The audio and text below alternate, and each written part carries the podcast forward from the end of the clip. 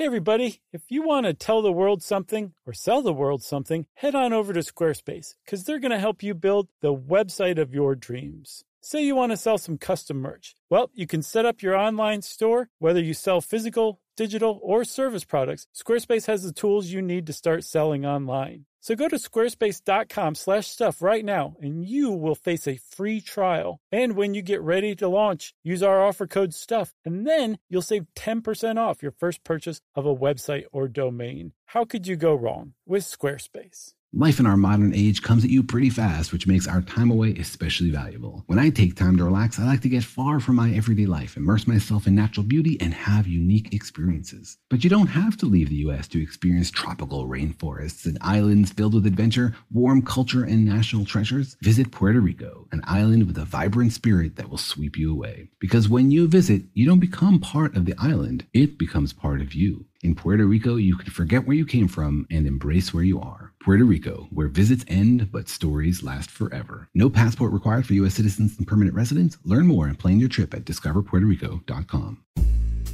Hi, friends. Have you ever flown in a blimp? I haven't. It's one of my goals. And on August 28, 2014, I had neither. But that's what we talk about and more in the episode How Blimps Work. Coming up right now. Welcome to Stuff You Should Know, a production of iHeartRadio's How Stuff Works.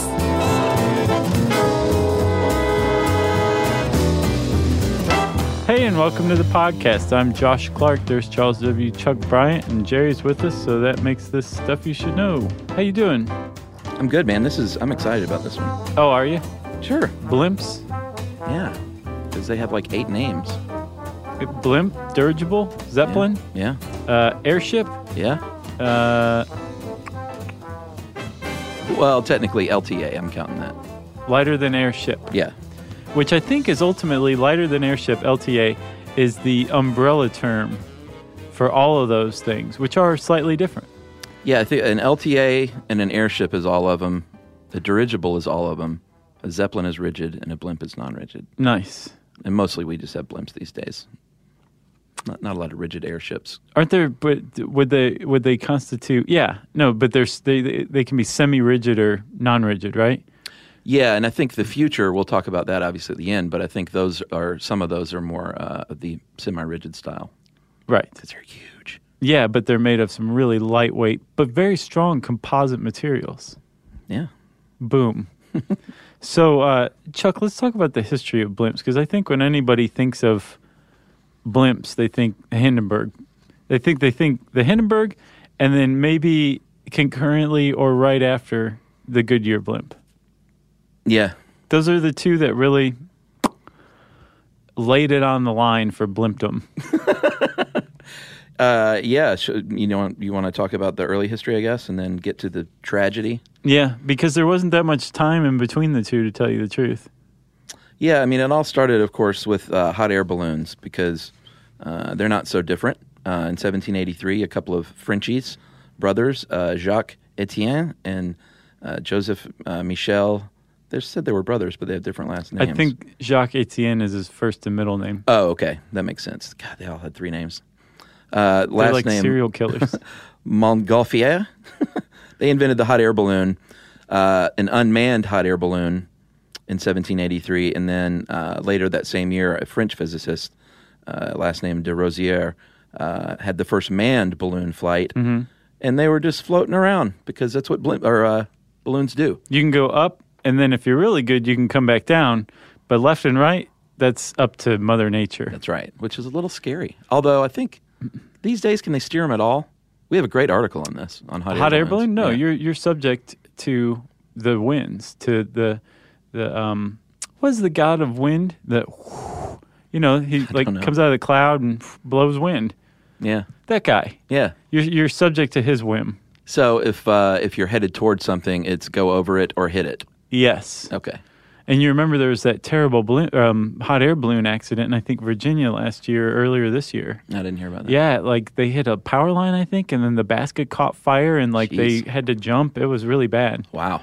Um, but yeah, you can go up and over, and I imagine, Or I guess under if it's like a power line. yeah, or a tunnel if you're really good. wow. uh, or you're in a cartoon like the Laff-A-Lympics. Yeah. that's something they do in there. Totally. But the, um, th- I think if you're really good, you could probably know where to steer into the wind to maybe Yeah. use use the wind. But no, with the blimp, the big distinction is, aside from its distinctive shape, is that you can maneuver like a pro. That's right. And that's what uh, Henry uh, Giffard did in 1852 when he finally, someone said we should steer these things. Yeah. And he built the first powered airship. And uh, it was cigar filled, like the classic shape that we know and love now. Mm-hmm. Had a propeller, like they have now, and a little engine, although it was a steam engine, which they don't use now. A three horsepower steam engine. Yeah, they're not huge engines still. Doesn't take a lot, apparently. no, it really doesn't. Um, and th- those were uh, rigid airships. Uh, it's a, it's a metal framework. And in 1900, Count Ferdinand von Zeppelin, that name sounds familiar, Led Zeppelin. of Germany, uh, and that's where they got the name, of course. Sure. But I never understood the LED, the lead. Well, it was. Uh, I think someone said as a joke, uh, "You guys are going to go over like a Led Zeppelin." Or they did when they played on the BBC. Was that it? But why take the A out? Oh, because the same reason you take the A out of Def Leppard, I've never understood that either. In the same reason you put an umlaut over Motley Crue, it just Yeah. makes you cool. You know, Different, gotcha. differentiates. You got to misspell something in your band name. I think I was just looking too deeply into it. Is the problem? Yeah, L E A D Zeppelin would be weird. Yeah, but I think like our paradigm would have adjusted. Well, we would think LED Zeppelin would be weird if we were used to Led Zeppelin with an A. Or if the Beatles was spelled B E E T L E S Yeah, instead of their punny name. Very punny. All right. Boy, we get sidetracked so easy with music stuff. Not really. Zeppelin was. I think people saw that coming before Yeah. they pressed play. That's true. Uh, so that was the rigid airship, the first one, and those have a metal framework, and uh, it had tail fins and rudders, had combustion engines, and could cruise at about thirteen hundred feet with up to five people. Yes, Not bad. You could bring the whole family, as long as you encounter, as long as you totaled no more than five. Yeah, as long as you paid off the captain. Well, then you just have to be a family of four, That's right. because the captain's got to sit somewhere, right? Yeah, they got their little captain's chair. So everything was going quite swimmingly. Actually, um, around the turn of the 20th century, there there was it was just widely assumed that we would have a future where blimps, zeppelins, were just a regular feature of the sky. Well, they were uh, up until the Hindenburg went down. There were more than two thousand flights, carried um, tens of thousands of passengers over a million miles. Like that was air travel. We should say ultra wealthy passengers at the time. Sure. Um, the Hindenburg, in particular, was was high class. It was the pride of Nazi Germany, Yeah. and it was on its maiden voyage, wasn't it? It was almost called the Hitler, by the way. Was it really? Yeah, but Hitler's like, I don't want my name on that thing. Really? Yeah, not that he like foretold the future. He just didn't. Uh, I don't know. He just didn't want his, him named after an airship. He didn't believe um, Freud's idea that sometimes a cigar is just a cigar, Yeah, or a cigar-shaped airship is, just a cigar-shaped airship. and it crashed and burned too. So he was probably pretty stoked that he didn't have his name on it. yeah, uh, he very famously went, "Whew!" Yeah, when he heard the news. exactly. So uh, we should probably stop making light of this nearly 80 year old tragedy because people did die. You know? Yeah, I mean, should we tell the story? Let's. Uh, all right. Well, it took off on May 3rd, uh, 1937, had 36 passengers and 61 uh, officers and crew members and trainees. Uh, left Frankfurt at about 7.15 and then crossed out, out over the Atlantic at about 2 a.m. the next day. It's not super fast travel. It was compared to the ship travel at the time. It was Sure. about, uh, it took about half the time to cross the Atlantic as it did in a boat. Yeah, but compared to what we're used to, Oh, yeah. you were just, it was leisurely. Right. Um, and apparently, after reading more about the Hindenburg, it's not as, um, and I guess ship travel is sort of the same way. Like, we're going to get there when we get there. Like, we're heading, we're trying to get there then, but you never know what's going to happen. Right. That's why they called them the leisure class. That's right. Uh, it fol- uh, followed a northern track across the ocean, um, eventually crossed uh, into North America over the coast of Newfoundland and arrived in Lakehurst, New Jersey, uh, about 12 hours late. And um, Germans, they're always late. yeah, They're famous for it. and basically arrived there at the Naval Air Station. And because of poor weather, the captain and the um, commanding officer on the ground said, "You know what? The weather's not so great. Let's wait a little bit." Um, because they can fly around forever in those things. Right. And um, he said, "All right, well, the Jersey Shore is nice. Let's just go fly above that and tell everyone to look around." And Look at all those old timey bathing suits on everybody. they're up to the ankles in water. Um, by 6 p.m., um, conditions had improved, and at 6:12, he sent a message saying it's suitable for landing, recommended landing now. At about 7:08, he finally uh, pulled the blimp in. It was a bit of a dodgy approach, but he eventually, you know, got it down toward the ground pretty, you know, uh, skillfully. Which, as we'll see, is not as easy as you'd think. Even though it No. sounds easy, it's it's not in practice. No. Uh, they dropped the landing lines, and then things went south, like really fast. Yeah, but it was filled with hydrogen, which is the uh, lightest element, right? Yeah. And uh, it's also probably the most flammable, or one of them. Yes, inflammable was a big uh, error at the time. Um, a lot of blimps had caught on fire. This is not the first accident. And uh, there was, you know, people testified afterward because not everyone died. We'll get to the numbers here at the end of the story, but um, there was testimony that um, it appeared as if gas was pushing against the cover. Maybe it escaped from a gas cell. Um, at 7:25, the first visible flames appeared, and it varies, but most witnesses say that the first flames were either at the top of the hull, uh, forward of the vertical fin, or between the rear port uh, engine and the port fin. Mm-hmm. And they described it as a mushroom shaped flower, and it pretty much engulfed the tail like right away. And it was able to remain steady for a little while. Like people could start jumping out at this point. Well, those are the people who died, correct? No. That's what I always heard, or that's what I have heard, is that the people who stayed in the the gondola lived, and the people who jumped were the ones that died because the flames, because hydrogen is light, they were burning upward. Well, it says here basically it was uh, all dependent on where you were. Uh, if you were close to a means of exit, you generally survived.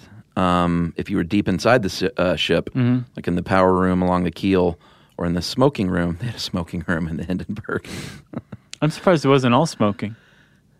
with a big blimp full of hydrogen. Oh yeah, Yeah, I hadn't thought about. That. It was that. not a good idea. They had a, apparently a double um, airlocked door, one electric lighter, and um, you were allowed to smoke as long as you put it out before you left. and um, so, like I said, if you were in the smoking room on B deck, you were in big trouble. Um, if you were one of the nine men closest to the front of the ship, you definitely didn't survive. Really. Yeah. So uh, out of the 97 people on board, 62 survived. And I think when you see the footage, I mean, you can watch it on YouTube. Yeah. It looks like how in the world could anyone survive it? Because it goes, I mean, it's fully burned in less than a minute and on the ground. Yeah, it went up fast. Uh, but 62 did survive. Uh, 13 of the 36 passengers and 22 of the 61 crew. And there's still two guys alive today. Last yeah, wow. I checked, Wow. as of two years ago. But they don't like to talk about it. I can imagine. Yeah, there's Pretty one. uh, traumatic experience. They're both named Werner, Werner Franz and Werner Doehner. the two Werners. And uh, one was a little cabin boy, and one was a passenger with his family. And uh, they were contacted for like the, you know, the ceremony. Uh, I guess you don't call it an anniversary. I guess Uh, memorial. just yeah, memorial. yeah, it's an ceremony. anniversary. Yeah, it just sounds like a party, you know. but they said, "Nah, we're not coming. We don't like to talk about it." Yeah. So it's been a long-standing mystery exactly what happened. I found a, an article in the UK Independent from 2013 about a study from that year that found they said they they figured it out. They built like scale models of the Hindenburg, which was like two and a half football fields long, by the way. Yeah, They were building scale models that were like um, like 60 feet long, so Yeah. good sized ones.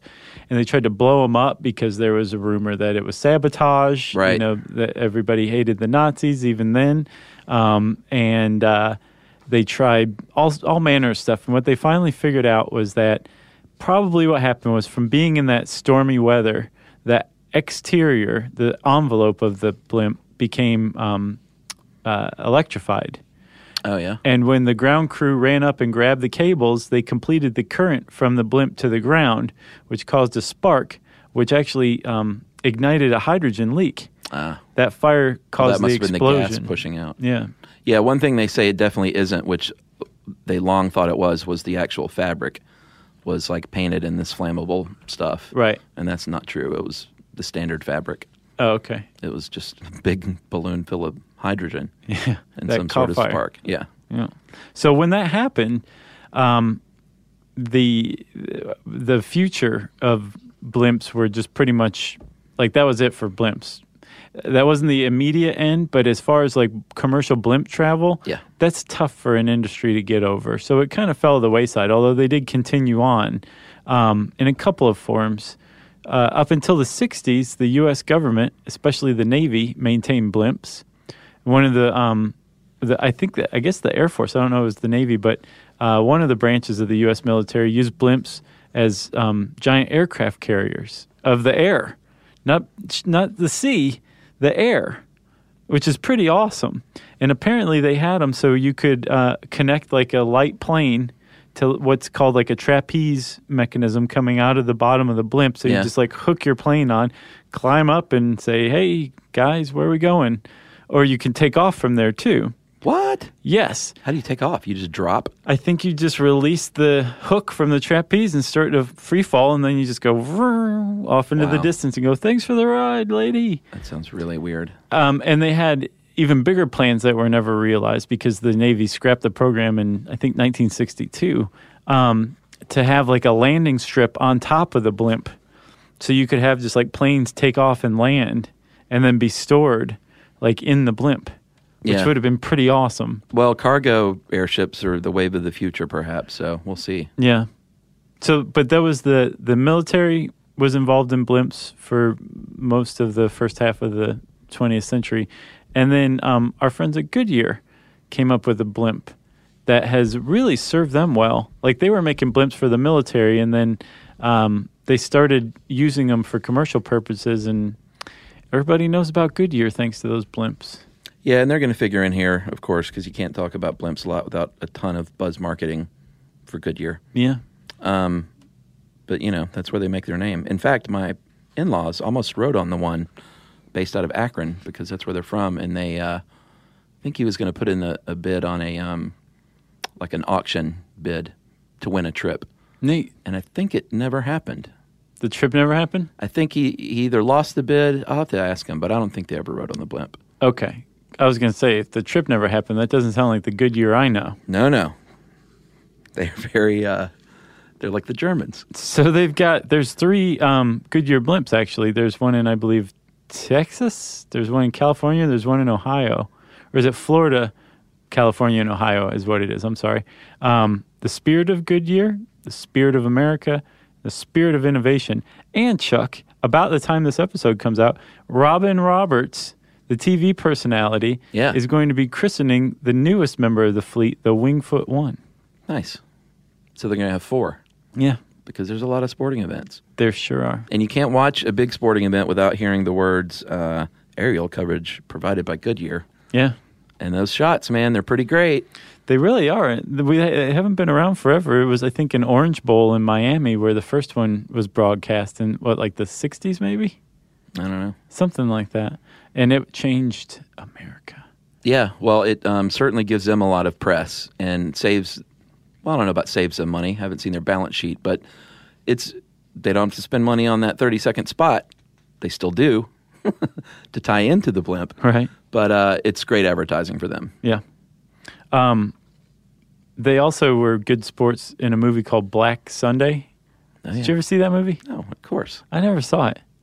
Um, but apparently, the seventies. they provided um, they provided some of the footage for the movie. yeah, and um, let their blimps be used, uh, and let their name be used. Even like it wasn't like the the good wire blimp. You know, they didn't try to have to change it just Yeah. enough. They used Goodyear, which made the whole thing even more terrifying and realistic. yeah. They wanted to kill everyone at the Super Bowl. That was the plot Right, with a blimp. right. That shot darts, Yeah. which is weird. But Yeah. it was written by the guy who wrote Silence of the Lambs. Oh yeah. He's a good writer. Have you ever read any of his books? Uh, oh, he, he was the book writer. Yeah, Oh no, I didn't know that. yeah. No, He- I haven't read any of Silence of the Lambs. He does very good research. Interesting guy. Nice. Um. Anyway, so Goodyear, uh, Goodyear in the military. After the Hindenburg, that was the two cases of blimps. But like you said, there is potentially a future for blimps, which we'll talk about. But first, let's talk about how blimps work in general after these messages. Stuff you should know.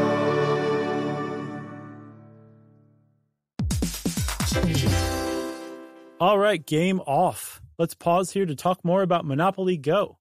Because in Monopoly Go, you can team up with your friends for timed tournaments where you work together to build up each other's boards. It's very nice. That's right. And the more you win together, the more awesome prizes you unlock. And there's so much to get. I'm talking about unique stickers that you can trade with friends to complete albums for big prizes, cool new playing pieces to travel the boards with, or hilarious emojis for taunting friends when you smash their buildings or heist their vaults. Plus, Monopoly Go feels new and exciting every day with constantly changing tournaments and challenges, like digging for treasure or a robot pachinko machine. And there's always new timed events that help you win big, like massive multipliers for everything you win or rent frenzies. That's right. There's always something fun to discover in Monopoly Go. So get off the bench and go download it now for free on Google Play or the App Store. Game on.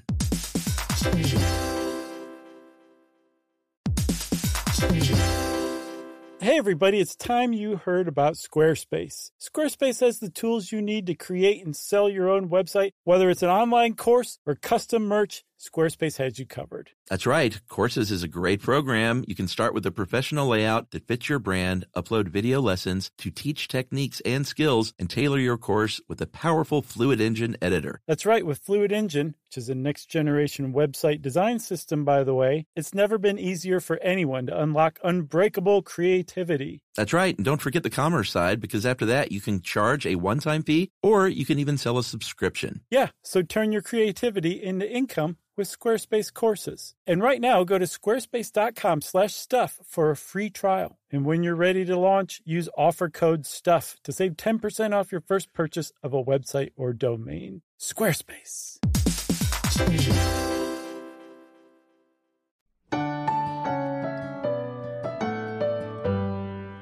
Stuff you should know.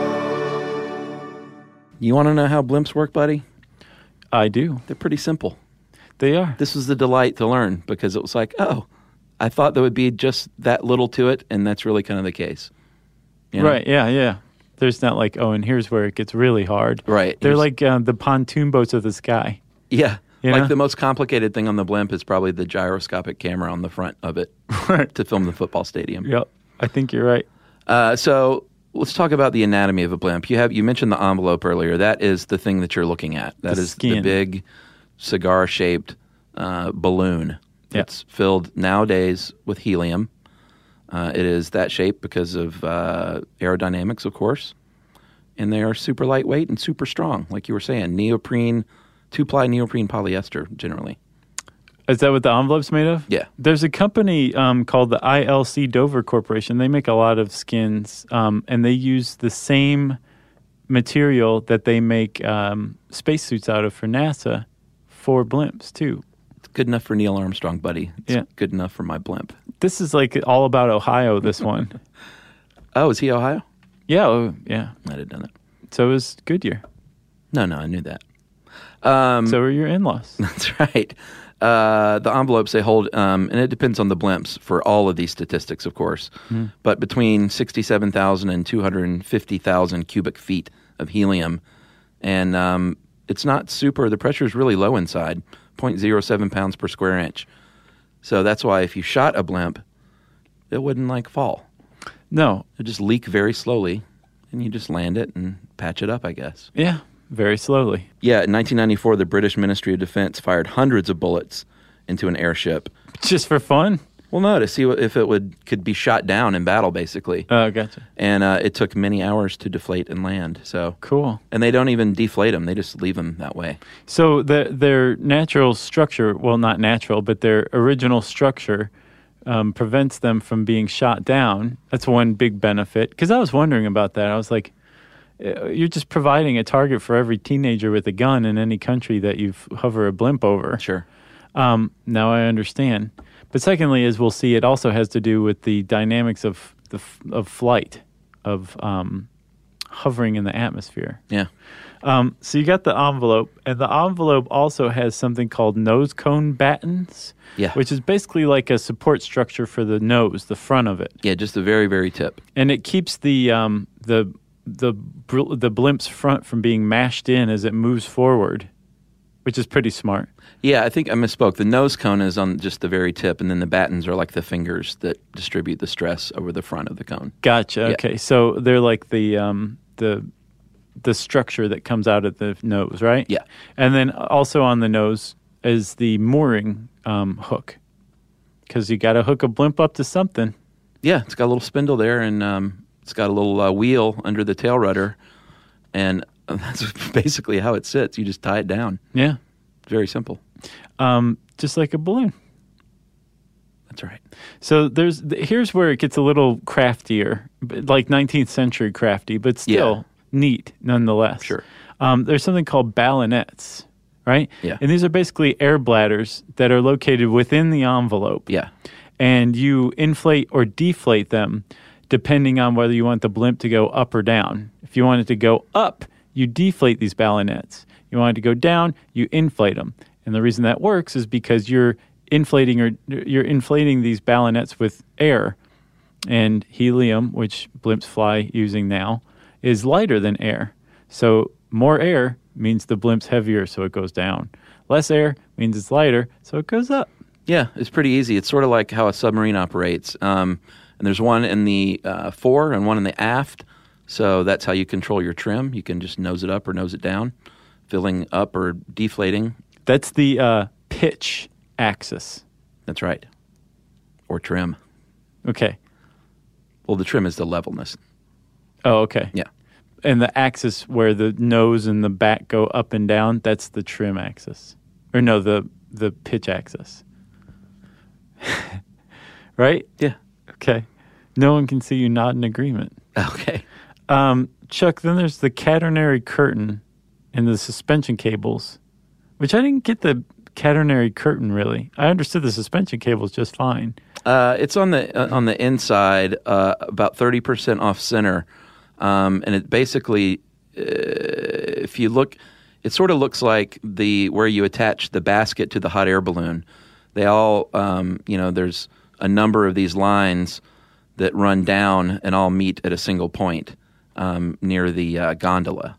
Uh, right, and that's what you attach the gondola to the blimp using, right? Yeah, so basically, if if you if the blimp envelope wasn't there, it would sort of look like a hot air balloon. It would have these lines that run up from the gondola, aka basket, Okay. up to the top. So they would be like the um, vertical lines, Yeah, whereas it's the a V battens shape. are the horizontal lines. Yeah. Okay, I understand now. Exactamundo.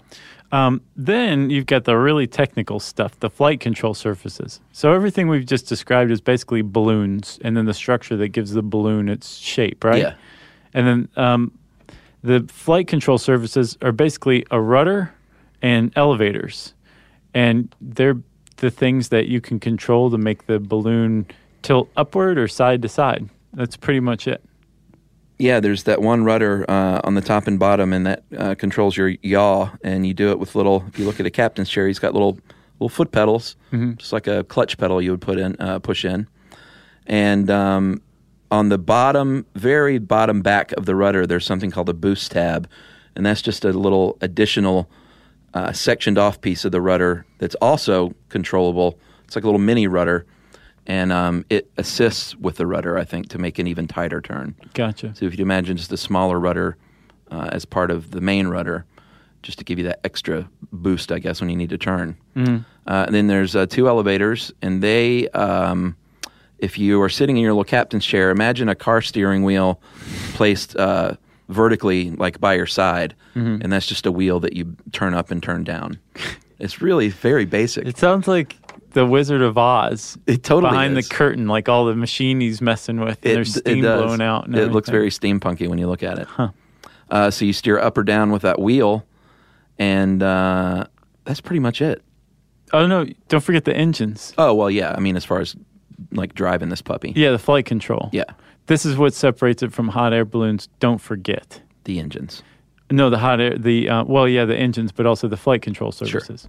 But the engines are turbo prop engines, right? There's twin ones, which means there's two, one on each side of the gondola at the rear, and they're pretty cool because they propel the thing forward. But very cleverly, there's also something called air scoops that are basically these funnels that face the back of the turboprop and they catch the vented air out of the props and they use those to inflate the um, ballonets. Yeah, that's called prop wash. This is all the lingo I've learned. That's good stuff. Uh, and the engines are just six cylinder engines. Like I said, that you don't need a ton of power to power these things. And you can go at about 30 to 70. This says miles per hour, not knots. So, how about that? And 70 is cruising. Apparently, like 30 to 50 is where you want to be. Get this, I did the calculations. So one of the um, one of the great advantages blimps have, which is the reason we're even talking about these things, or anybody's talking about still making blimps, is that they can stay aloft for days, weeks, even. Yeah. um, which gives them a huge advantage over airplanes, which have to stop and refuel and stop and refuel.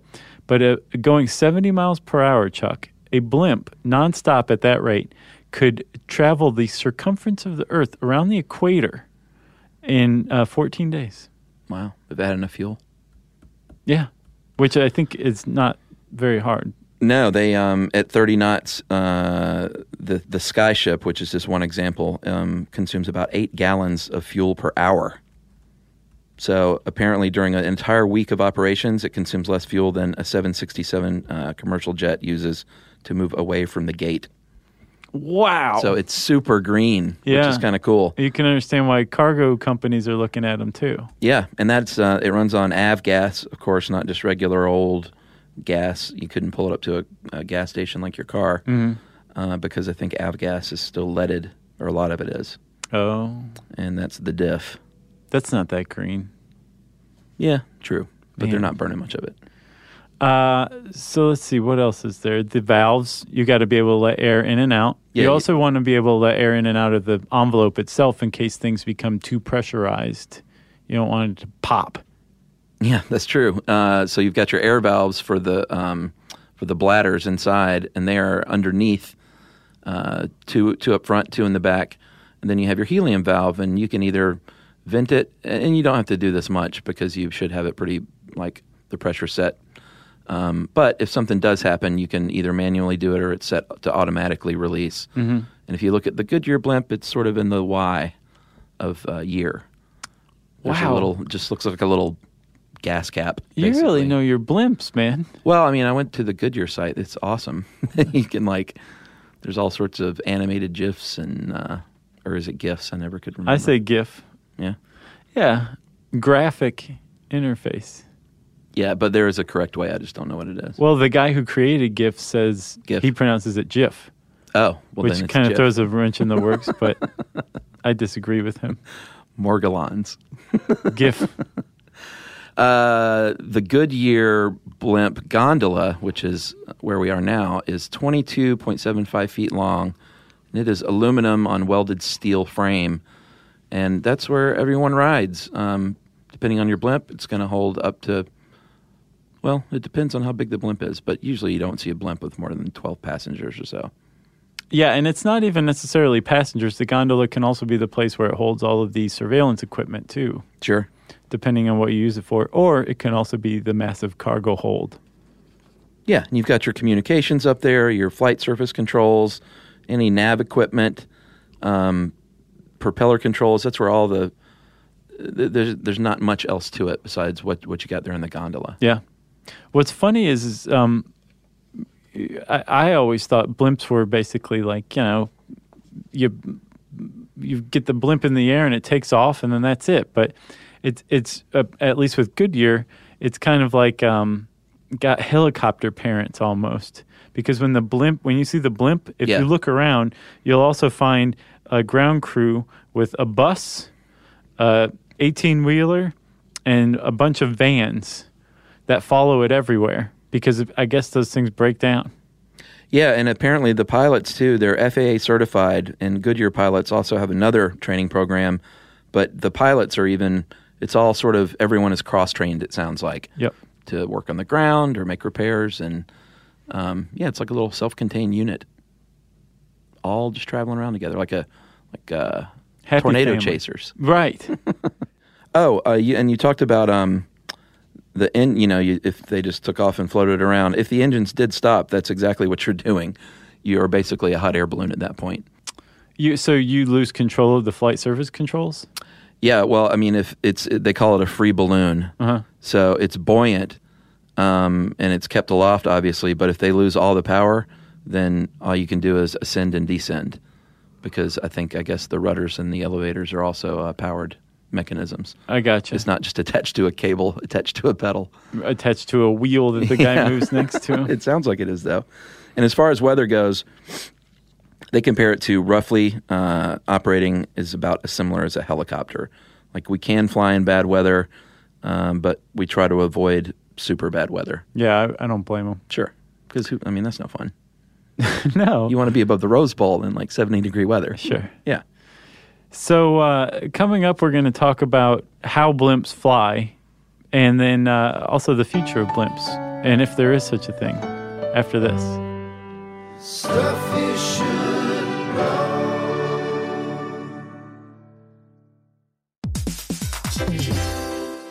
All right, game off. Let's pause here to talk more about Monopoly Go. Because in Monopoly Go, you can team up with your friends for timed tournaments where you work together to build up each other's boards. Very nice. That's right. And the more you win together, the more awesome prizes you unlock. And there's so much to get. I'm talking about unique stickers that you can trade with friends to complete albums for big prizes, cool new playing pieces to travel the boards with, or hilarious emojis for taunting friends when you smash their buildings or heist their vaults. Plus, Monopoly Go feels new and exciting every day with constantly changing tournaments and challenges, like digging for treasure or a robot pachinko machine. And there's always new timed events that help you win big, like massive multipliers for everything you win or rent frenzies. That's right. There's always something fun to discover in Monopoly Go. So get off the bench and go download it now for free on Google Play or the App Store. Game on.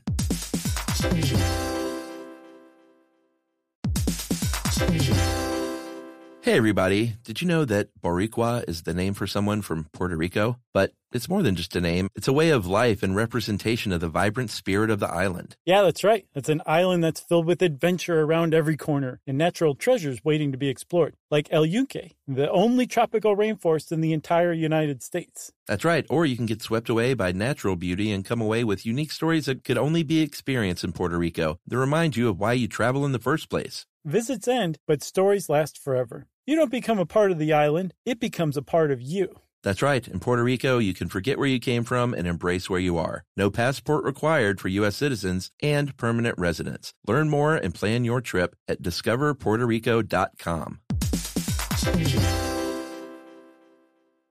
Hey everyone, Homes.com knows having the right agent can make or break your home search. That's why they provide home shoppers with an agent directory that gives you a detailed look at each agent's experience, like the number of closed sales in a specific neighborhood, average price range, and more. It lets you easily connect with all the agents in the area you're searching so you can find the right agent with the right experience and ultimately the right home for you. Homes.com. We've done your homework. When you think about the future, what kind of technology do you envision? Whatever the future holds, artificial intelligence will undoubtedly be at the heart of it all. Join Graham Class as he hosts season two of Technically Speaking, an Intel podcast from Ruby Studio in partnership with Intel. Explore the future of technology that's rapidly evolving our world today with the help of AI.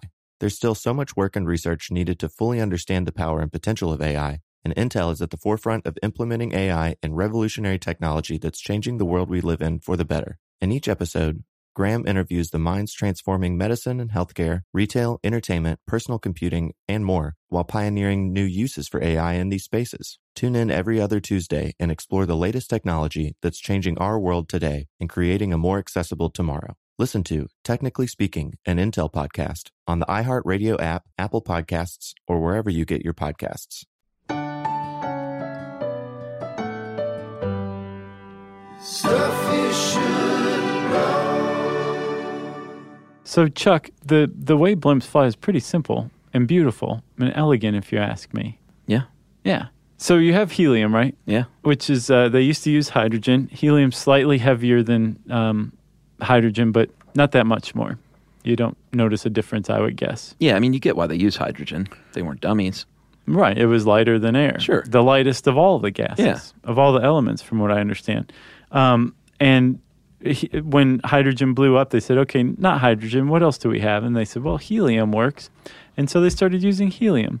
And helium has a lift of uh, lift capacity of 0.70 pounds per square foot, right? Yeah. which is 1.1 kilograms per square meter, um, which means uh, it can lift a pretty decent amount of weight Yeah. for just a little bit amount. Sure. And since they're filling these balloons with hundreds of thousands of cubic feet or cubic meters of these um, of helium, they can lift tons and tons of weight, and they do it by just simple physics. Since helium is lighter than air, as long as the helium uh, has enough lifting power to lift whatever the envelope and the gondola and all of the mechanisms weigh, then it will rise more than the air. It will rise into the air. Yeah. It's called positive buoyancy. Yep. And uh, what you want as a blimp pilot is neutral buoyancy.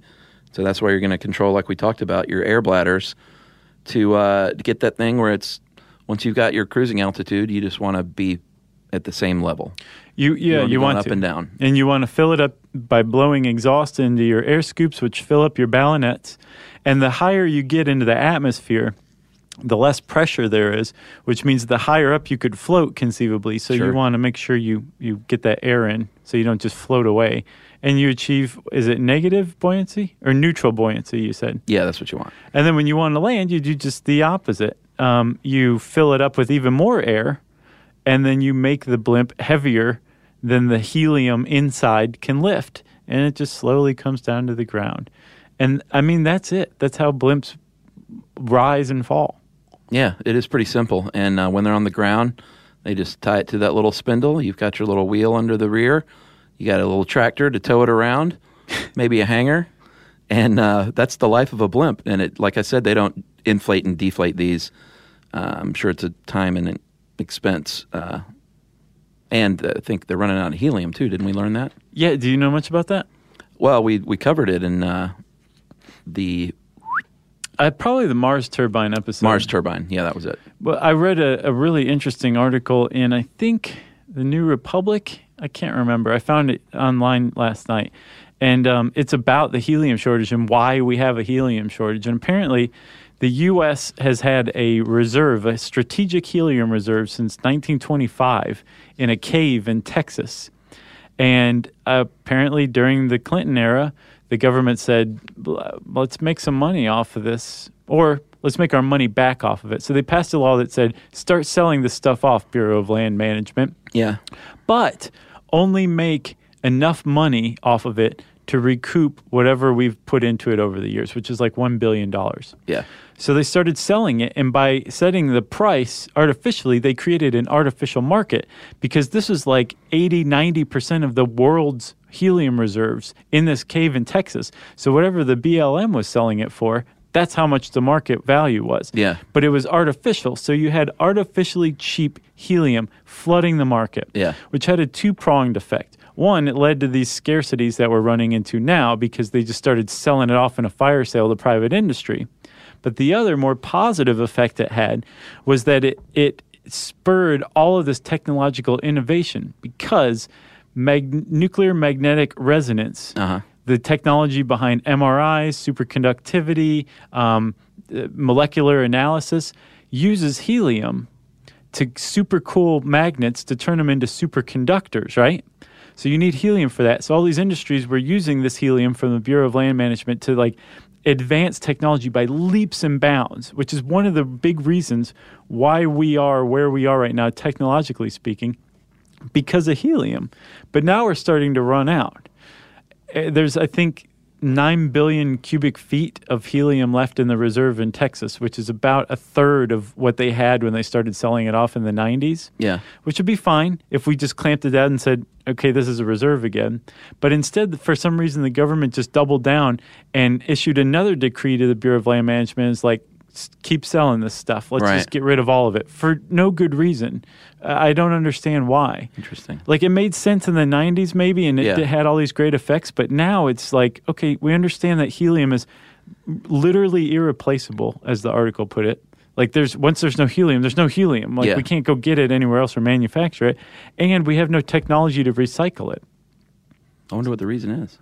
I, I guess money, private industry has a lot of interest in it. Yeah. And there's good interest too, like using it for MRIs or pharmaceutical research or that Or kind of stuff. Birthday parties. Well, that's the thing. So med, the med and pharma sectors use 29% of helium worldwide. Welding uses 17% because they use helium to weld. Yeah. Party balloons equals 8% of worldwide helium use. Wow. I have a feeling that party balloons are going to go the way of the dinosaur very soon if they haven't already. And half of that is the stoner kid who operates the helium tank. Right. Just talking funny. Yeah. Yeah. So that's the helium shortage. That's the skinny on it. Wow. So the I wonder if there's any other uh, gas they could use for blimps, I don't know. It seems like a giant waste. or I wonder if they could inc- like uh, do like a hybrid, so it's fueled by hot air, like a balloon. Mm. Huh. Probably wouldn't. I don't know. Uh, yeah, I don't know either. Uh, well, I guess we are at the future then, in the future, and uh, depending on who you ask, the future of uh, airships is either super exciting and awesome, and when you look at these, they are, Yeah. or it's not going to be funded enough to really. Um, there's not a lot of money being pumped into it. Well, the government was for a little while. This, with the uh, Afghanistan war, the Department of Defense was like, "Give us new blimps. We want these things now." Yeah. And all these companies ran in and were like, "Here's your blimps. Here's your blimps. Like, like, give us some money." The problem is, is the whole program got scrapped because nobody could fulfill the enormous orders the DoD was placing for helium. Right. Well, that makes sense. Uh, and the military is interested because they basically um, could be uh, a satellite, function as a satellite. Yeah, like a ten thousand foot satellite. Yeah, pretty much. Um, there are people doing it though. Lockheed Martin has a P seven ninety one um, that is super cool looking, yeah. and it is a tri hull. If you look at it from the front, it looks sort of like three blimps squashed together. Um, and it has four big, it looks like feet, these disc shaped cushions that are apparently for landing. Mm-hmm. And these are all so cool. There's um, another one in California uh, from Worldwide Aeros Corp called the Dragon Dream. Yeah. And it's different looking. It sort of looks like a whale shark. Did you see it? Yeah. It's a single hull, I guess, but it's sort of kind of flattened out. Mm-hmm. Um, yeah, it looks like a whale shark. They they actually submitted that design to the DoD, and when the DoD scrapped the program, um, they bought their design back because they want to go commercial, like cargo carrier with it. Yeah. And well, they- they're in trouble though. Because the Dragon died. Well, it had a roof collapse and a hangar, yeah, and they don't know if they have the money to even fix it and then continue. Well, they have another model called the ML866 that it sounds like they're putting their energy into. It supposedly can carry 250 tons, which is t- more than twice the cargo payload of a cargo 777. Wow. twice. And ima- again, you mentioned how little fuel it takes to power these things. Yeah. So it'll take a little while for you to get your package, but the company shipping it isn't going to spend too much money delivering it. I still say if it's a military, like uh, to use as a cargo plane, I know you can't shoot a hole in it, but what if you launched a surface to air missile at it? You know, it's still full of helium. That's doesn't sound like I don't know. Maybe I they're so high up there you can't. The fact that we have satellites and drones, it seems to me like the surveillance uses of blimps are preposterous, especially considering that we could be using that helium for medical purposes instead. Yeah, You know? I agree. You got anything else on blimps? I got nothing else. Um, I got one other thing. If you were fascinated by the um, the way blimps float, I think it's cool for some reason. I did a brain stuff um, video Oh, nice. about h- that you can calculate how many balloons it would take, like regular party balloons, to lift yourself into the sky. And I made a video about it. So you go to uh, brainstuffshow.com and check it out. Nice. Uh, and if you want to read this article, you can go to uh, howstuffworks.com, type in how blimps work, and it will bring it up. And I said how stuff works, I think. So that means it's time for listener mail. I'm going to call this uh, sterilizing addicts. Remember that old one? Mm-hmm. We did a show on whether or not it's legal to sterilize addicts. Turns out it is. Yeah, and that's the thing. Uh, and this is from someone who had a personal uh, stake in it. Um, it's long, but I'm going to edit it in my head as I go. Okay. Hey guys, just recently listened to your podcast on sterilization, uh, sterilization of addicts. I had a personal story to sh- uh, share. Um, until uh, my mother uh, is a fully recovered heroin addict, and I'm grateful just to be alive. Until I was six, she was only an alcoholic. However, drug addiction set in fast. My mother, brother, and myself, along with whatever scumbag boyfriend she had at the time, were constantly on the run from the police looking for shelter and searching for food. Uh, my father is an upper middle class blue collar worker who always had a sound home environment. Uh, when my mother was sent to prison when I was 10, I was sent to live with my father. Always had food, a shower, and clean clothes. Was never in fear for being homeless.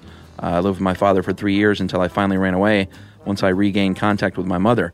My father, even with his financial support and stability, was never there, even though he was only a few feet away. Uh, my mother, even while on drugs, always listened and always cared about my thoughts and feelings, and that was what was important as a child. Uh, my mother eventually overcame her addictions cold turkey because Wow. she could see it was damaging uh, to me and my brother. And she's been clean for 11 years now and is an amazing mother and an amazing grandmother to my nephew. Uh, I like to believe that seeing the harder side of life made me appreciate uh, such things and be more humble and responsible uh, and fearful of what could happen if I slipped or did not take care of myself. Uh, I don't want to be the poster child for uh, children of addicts. However, I do believe that we are all in control of our own lives. Uh, and that is anonymized as Cornelius Jacobs the seventh. Corny Jake, seven. Yeah, he said, "Yeah, you can read it," and I said, "I'll anonymi- uh, anonymize it." Did, is there some sort of name anonymizer on the internet? no, he said, "Please do, just make it something awesome like Cornelius Jacobs the seventh. That's great. And I said, "Cool." Uh, P.S. I've been secretly wanting Jerry to be the Tyler Durden of your podcast. a lot of know what that even means. lot- like uh, made up, but like we think she's real, but she's not. Oh, okay. Are you real, Jerry? Jerry says no. Nope. Well, that answers that. Cornelius Jacobs the seventh. And you read the Roman numerals correctly, Chuck. This time, good going. Yeah. nice going. V I I. Yeah. Uh, if you want to get in touch with me and Chuck to tell us any story like Cornelius Jacobs the seventh, um, please do. You can tweet to us at SYSK Podcast. You can join us on Facebook.com slash Stuff You Should Know. You can send us an email to stuffpodcast at howstuffworks.com. And as always, go to our cool home on the web, stuffyoushouldknow.com. Stuff You Should Know is a production of iHeartRadio's How Stuff Works. For more podcasts from iHeartRadio, visit the iHeartRadio app, Apple Podcasts, or wherever you listen to your favorite shows.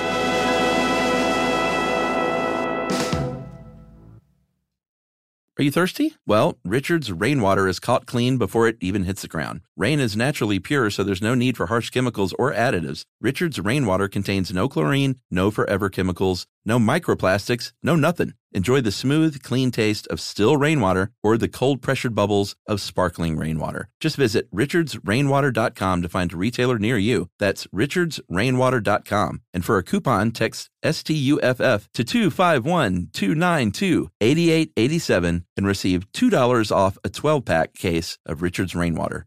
Hey, if you haven't heard of Visible, well, now you have. They're the wireless carrier that's making wireless visible. It's in the name. Switch to Visible, the wireless company that makes wireless visible. Get a one line plan with unlimited 5G data powered by Verizon as low as $25 a month every month, taxes and fees included. Use promo code STUFF20 to receive $20 off your first month for listening to this podcast. Switch now at visible.com. For data management practices and additional terms, visit visible.com. The visible monthly rate is $25 per month.